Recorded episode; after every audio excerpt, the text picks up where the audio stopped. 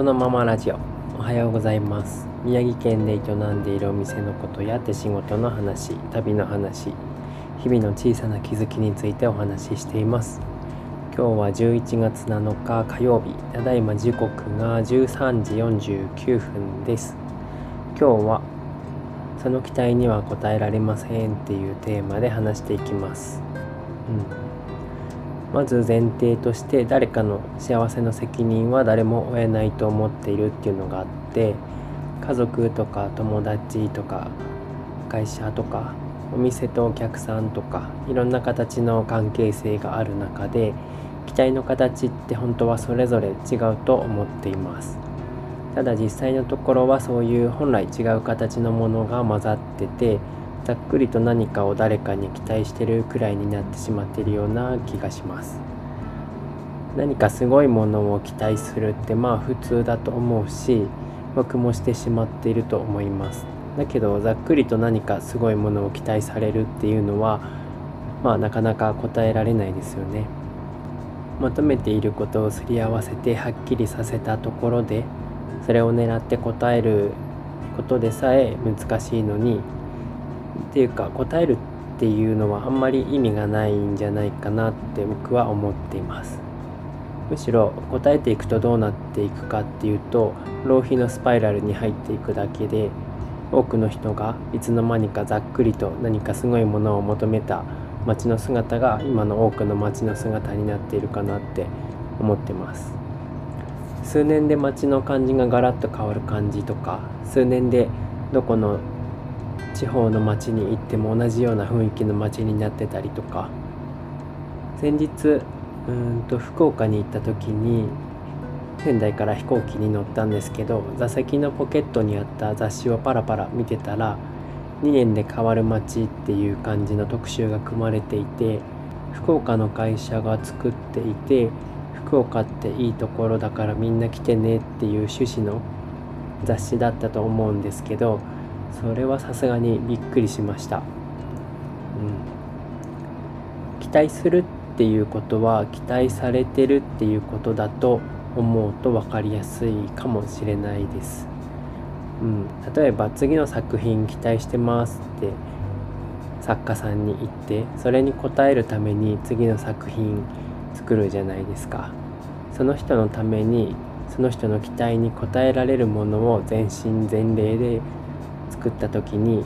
同じくらいかそれ以上の期待っていうかその制作者の期待に応えられるリアクションが求められてしまうのってまあ自然かなって思うんだけどそれって結構難しいんじゃないかなと僕は思います。うん、応援とか期待って嬉しいししていいと思うんだけどなんとなく時代と相性が悪いタイプのものもあるかなと思っていて上司部下の関係とか教える立場教えられる立場の関係観にある目的がはっきりしてる期待とは違いますよね。うん、なんつうのかな。別にいいと思ってはいるんですけどただこれまで自分が服とか舞台衣装とか絵とか飲食でも何かを作らせてもらう中でそんな期待に応えようとして作る人が無駄に傷ついていたりとか作れなくなってしまう人がいるっていうことには疑問を感じています。好きな人の好きなものを奪っちゃうって不自然すぎると思わないですか？びっくりするくらい本当にちょっとしたことで起きてしまうんですよね。でそんなことが誰も望んでない形で起きてしまうっていうのがうんちょっと寂しいですよね。本人の意思以外でやめるっていう現象は起きてはいけないと僕は思っています、うん、あとはね普段お店をやっていて食べ物を作らせてもらっている中で感じるのはみんな違うっていうことなんだけどそのみんなの中にお店の人も入れてあげてねって思います。うちはパン屋ではないよって言ったことが以前にも何回かあると思うんですけどこれに関しては来てくださる人がそれぞれ何屋さんか決めてくれて構わないと思ってます。お店でも質問の流れでそんな話をすることもあってまあ言葉遊びみたいな部分もある中でなるほどって感じで話が広がることもあればいやいや何言ってんのって苦笑いされちゃうことも多々あるんだけど本当それってどっちでもよくてと感じてもらってもいいんだけど、うん、パン屋だと思って行ったらパン屋で手に入るものしか手に入らないくらいの話なのかな。